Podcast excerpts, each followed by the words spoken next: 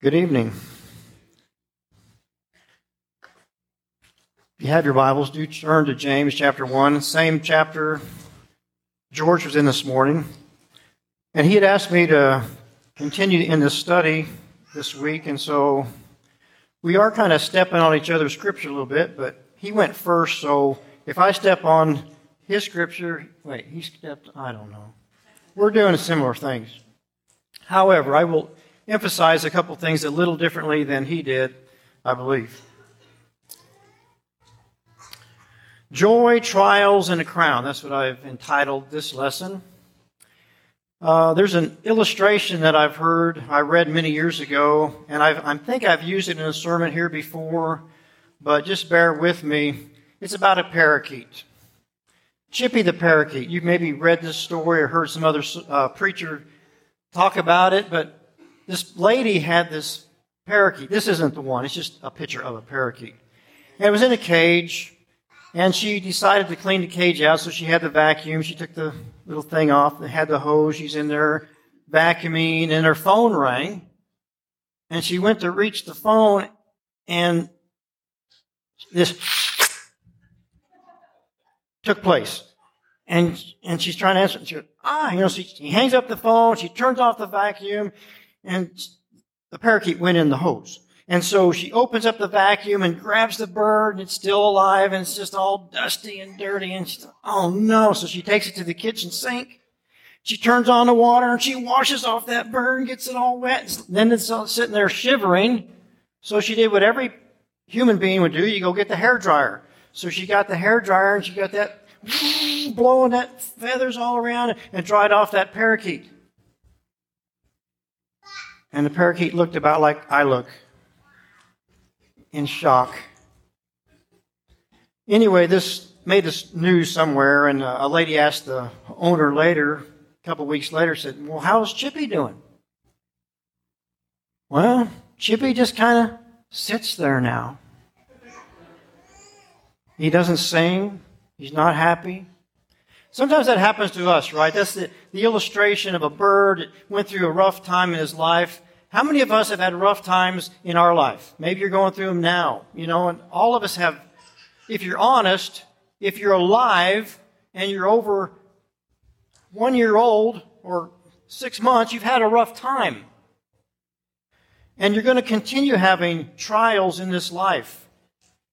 And sometimes we feel like that bird and we are just all messed up from what's going on in our lives because it affects us mentally. It affects how we think, how we act. In James chapter 1, I'm given chapter or verse 2 right away, where James says, Consider it all joy, my brethren, when you encounter various trials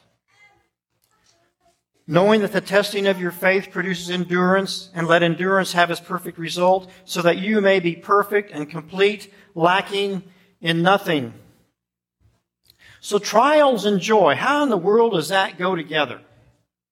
Right? He talks about various trials, but he says, consider this. You need to think on this. Have a conscious decision have a conscious decision that I am going to have joy even when I encounter trials.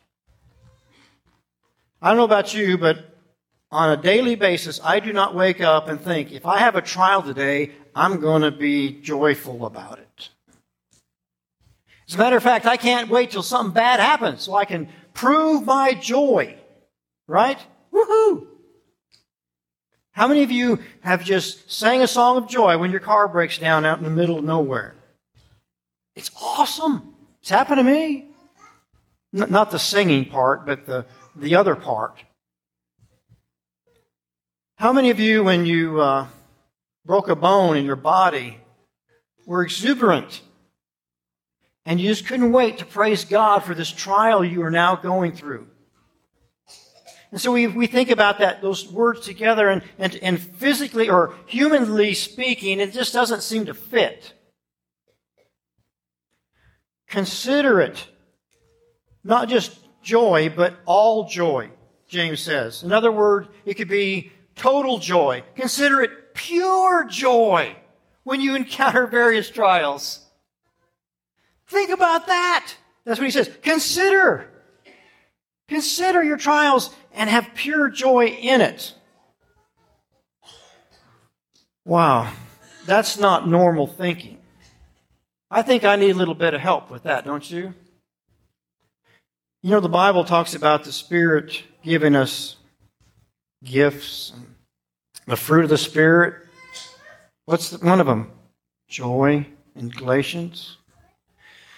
If, a, if it's a Spirit gift to us, that, does, that means it doesn't come from the physical blessings necessarily. You know, you have a television that gives you some comfort. You have a nice car that gives you comfort. You have nice food or tasty food that gives you comfort and joy. You have a dog that licks you and gives you great joy. The Holy Spirit gives you a different kind of joy. It's within our hearts because of who God is and how He loves us and He works in our lives. And, our, and through our trials, God is working in us. And I'm here to tell you, I can easily, more easily preach about this than do this. All joy, pure joy, total joy. He's not saying, you know, let's, let's fake it till it happens. Consider it total joy, my brothers, when you encounter various trials. Woohoo! I think I started telling you about an accident I had a while back, and, and it's not about comparing accidents, but I fell on my shoulder in a bowling alley. It's very embarrassing, and it really affects your manhood and your man card.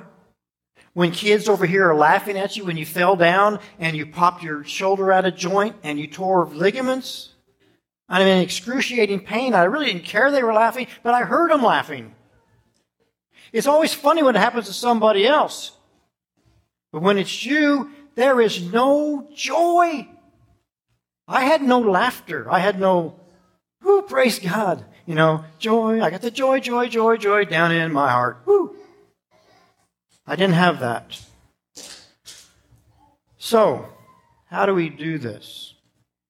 We have various trials he talks about when you encounter various tri- trials. There's many types of trials, and all of us can relate to different things. You could just keep putting dot, dot, dot on the bottom of that last phrase. What kind of trials are you going through? Is it health? Is it family? Is your, are your kids giving you problems? Are your parents giving you problems? Is your work giving you problems? Is the wind giving you problems? Blow your fence down? I mean, we could just go on and on about the trials of life. And usually we're not happy about those kind of things.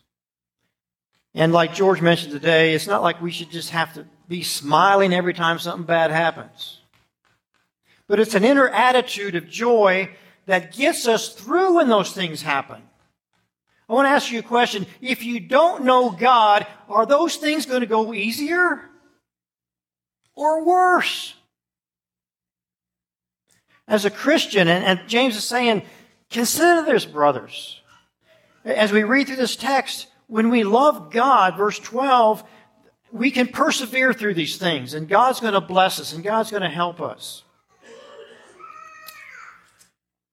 It's human nature, by the way, to try to avoid trials. I don't go out of my way to find a trial. I don't imagine you do either. So Peter tells us in chapter 4, verse 12 and 13 Beloved, do not be surprised at the fiery ordeal among you, which comes upon you for your testing, as though some strange thing were happening to you. But, and I, I left out a couple of phrases there, but keep on rejoicing so that also at the revelation of his glory you may rejoice with exultation. So Peter has another scripture or text that talks about suffering and, and Christianity, some of us being persecuted for being a Christian. But don't be surprised when trials happen. Are any of you surprised anymore? Right? I mean, it's part of life. And yet, Paul, or Paul, James says we need to have joy even in those trials. In our Bible class on Sunday morning, we're talking about salt and light and our influence in the world. And as Christians, we're supposed to be different. How much different would it be, or is it, when we have trials and yet people can see how our attitude is different, how we rejoice in God in spite of those trials. And even through those trials. It is a challenge.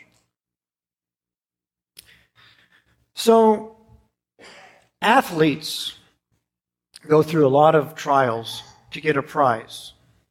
If you're in a track competition, you don't just one day decide, you know, I think I'm going to be a professional track athlete. I think I'm just going to join up and go out there and win me a, a medal and, or win me some money. What do you have to do to be a professional athlete? You've got to train. You've got to work your body. You've got to work those muscles. You have to, you know, kind of break them down and let them build back up and heal so they get stronger. That's a trial on your body and it takes effort. It takes time to build that up. How a person handles his troubles reveals to yourself and to others if your faith is real or fake. If your, real is, if your faith is strong or weak. I don't know about you, but a lot of times in my trials, I'm not a very good example of a person with joy in the midst of those things. Now, I want you to consider uh, Paul for a, a second. Let's turn to Philippians 4. Now, when Paul wrote Philippians, I think he was in jail, wasn't he? If you were in jail, would you be saying things like, Rejoice in the Lord always? Again, I say rejoice. Chapter 4, verse 4. Let your gentle spirit be known to all men. The Lord is near. Be anxious for nothing, but in everything by prayer and supplication with thanksgiving, let your requests be made known to God. And the peace of God, which surpasses all comprehension, will guard your hearts and your minds in Christ Jesus. I think that's a part of what James is talking about as well. When we have God near to us in our hearts and our minds, we are less anxious about our trials and our troubles. And other people can see that. Paul was amazing. When he was in prison, he even sang hymns. What a glorious life he lived, even though he had many, many trials.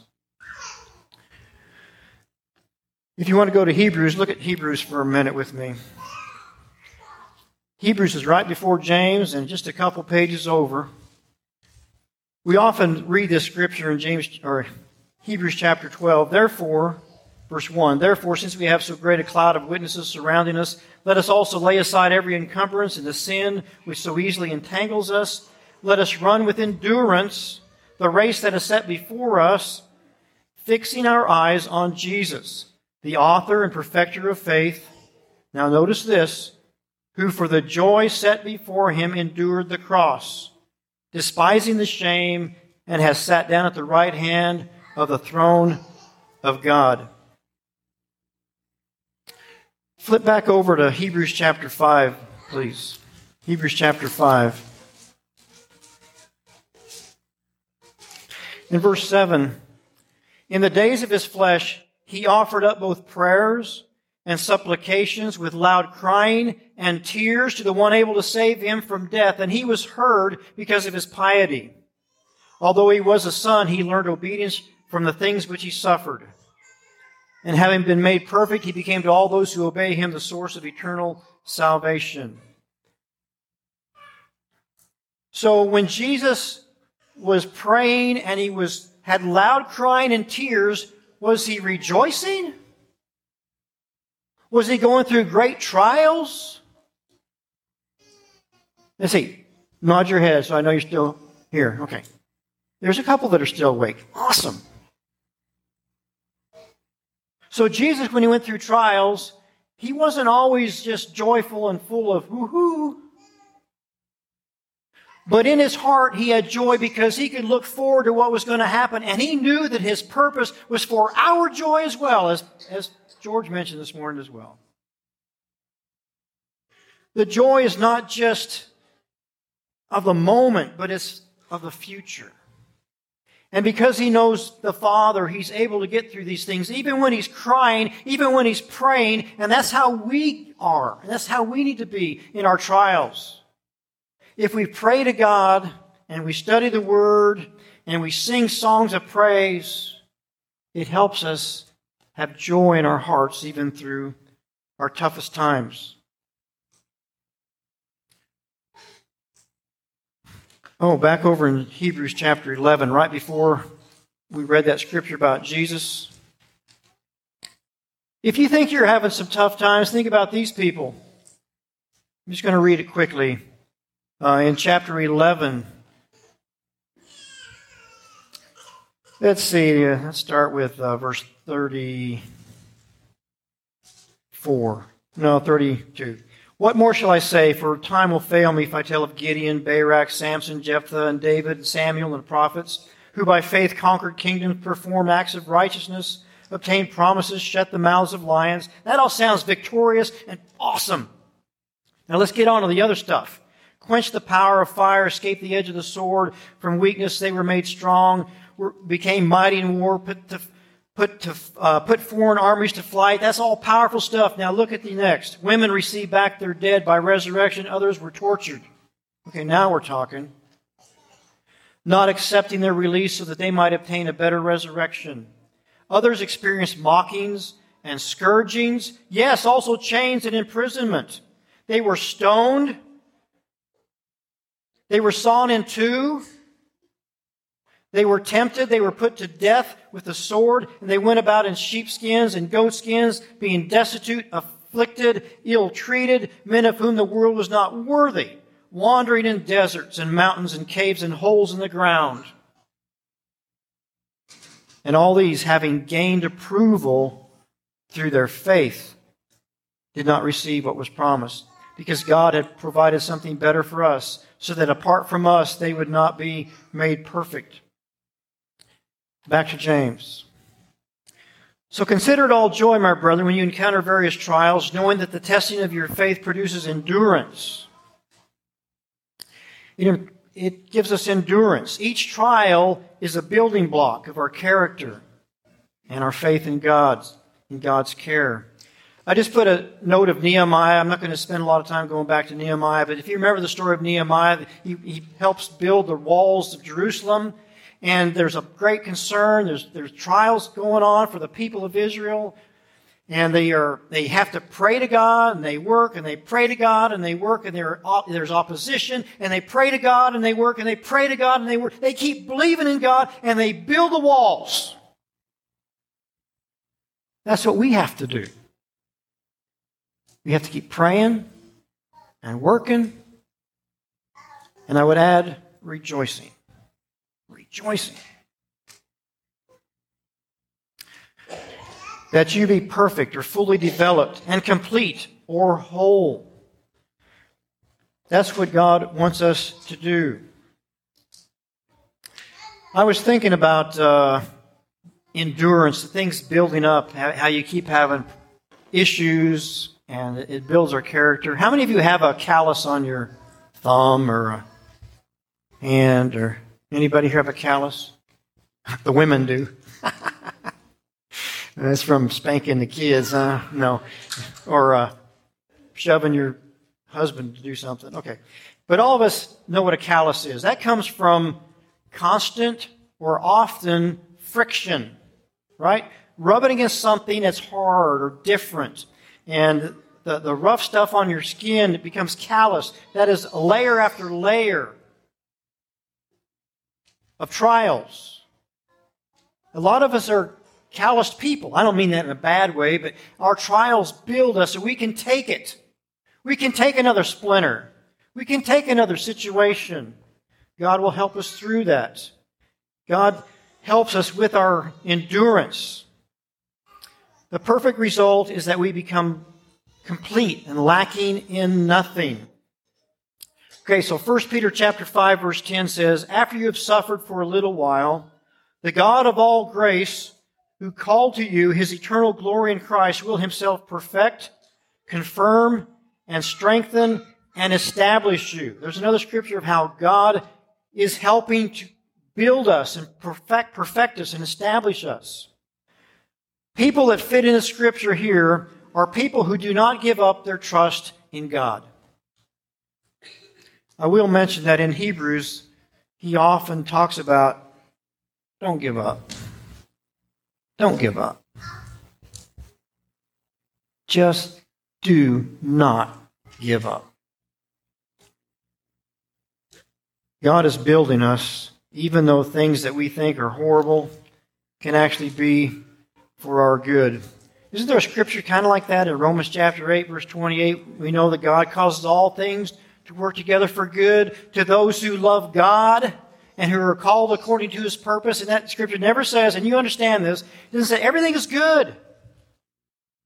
That shoulder accident wasn't good, but it was good for something. I'm still trying to figure it out.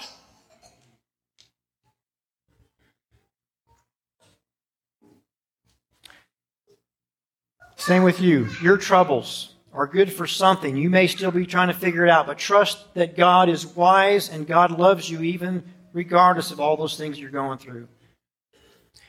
God did not take away the trials of Jesus, even though he had loud cryings and tears to the one able to save him. God says he still learned obedience through the things which he suffered. If Jesus had to go through it, why won't we? It's for the benefit of ourself and also for the benefit of others, especially for Jesus. Trials and a crown, the last kind of thing I want to mention. In James chapter 1 verse 12, blessed is the man who perseveres under trial. For once he has been approved, he will receive the crown of life which the Lord has promised to those who love him. That word blessed is the same word that's used in what we call the Beatitudes in Matthew. You know, blessed are the poor in spirit and all that kind of stuff.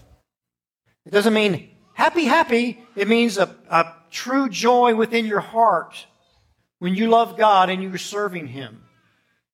The happiness of the world comes from maybe we may think about a carefree life. How many of you wish you had a carefree life? All right, five of us. We wish we had a carefree, no worries, everything's great. Always, you know, uh, chicken fried steak on the plate. Always, you know, whatever you want. Always the best car. Always everything's smooth. Your work goes smooth. Your family's perfect. You are the envy of everybody else because your kids always obey. Everything's perfect. And then you're happy. This joy that God talks about is different. It is true joy. You are blessed truly inside your heart when you persevere under the trial because you will be approved through that, he's saying. And you will receive the crown of life which the Lord has promised to you if you love the Lord. You see, James is equating, listen to this, James is equating successful journey through life, dealing with trials with joy equal to loving God.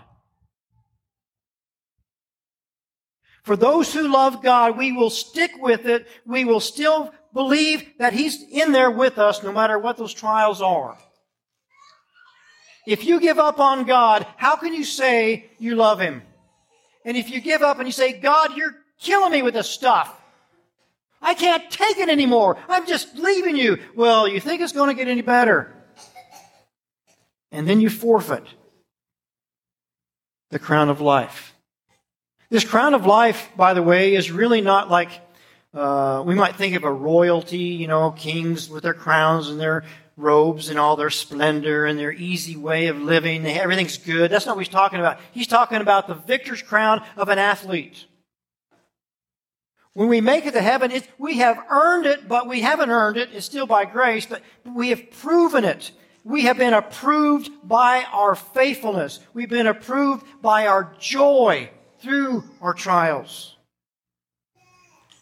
Because we love God, we keep on. Because we believe that God's got some good purpose in this, we fight through it.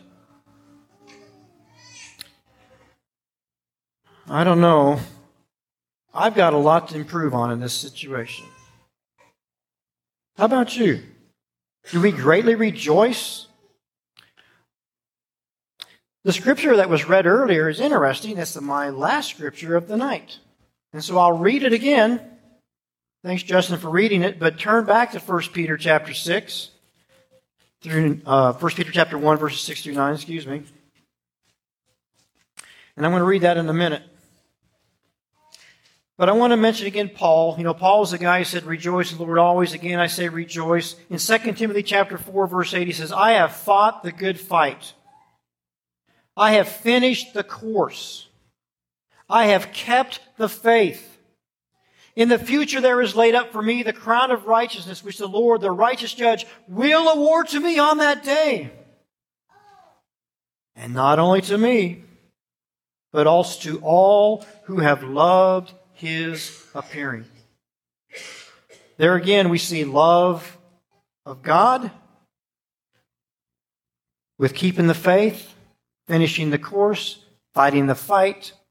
You see, Paul often used language like we would use in the uh, athletic department, you know, in, in athletics. I think he liked athletics, and he used those terms. But he's saying that life is a fight, but it's a good fight. And we can be like Paul and we can finish the course with a faith that is shown even in the trials of our lives, whatever they may be. And I would suggest, and I almost guarantee, I'm not God, but I would imagine that all of us have a few more of those coming. So, how are we going to deal with it? Is the world going to see that we have joy I'm not saying you're laughing and just hooting it up when you're in that car accident. But through that accident, you're praying to God and you just pray, may God's glory be seen somehow through me in my trials. And God will award you on that day that wreath, the victor's wreath, because you've proven yourself to be faithful, just like those people did that were mentioned in Hebrews chapter 11.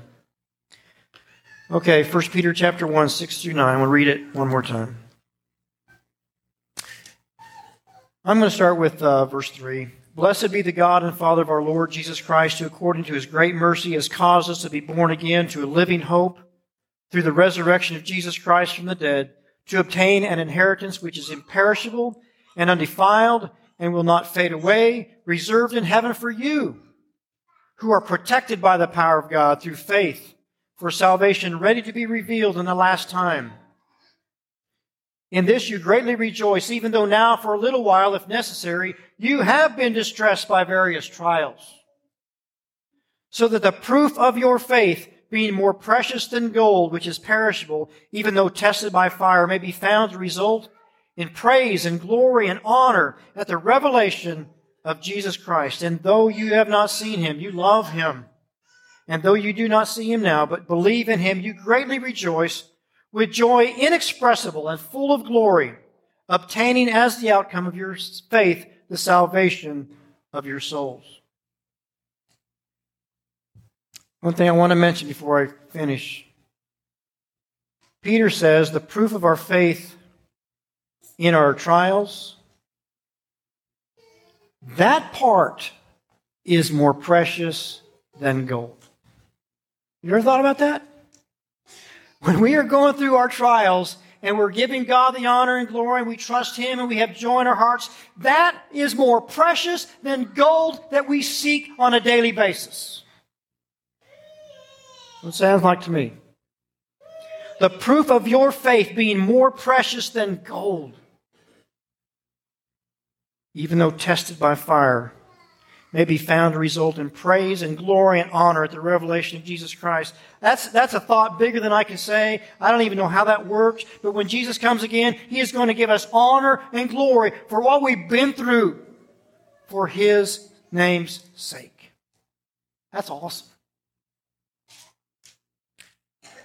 Brothers and sisters, we need to rejoice in the Lord even in tough times, even in our trials and through our trials. We need to pray about it. We need to trust Him, sing songs of joy, and the Spirit will help us have joy in our hearts if we let Him live within us. God loves us and He means for us to make it home. And if there's anybody here this evening that knows they're not on the right track, we ask you to make some changes. We invite you to come to Jesus. We invite you to take his yoke on you and, and learn from him. He invites us to be disciples of his. He invites us and pleads with us to be saved, to be baptized for forgiveness of sins, that we can walk a new life. A life of joy and trust until the end. If there's anybody that needs prayer, we pray you would come forward and let us know. Let's stand together and sing.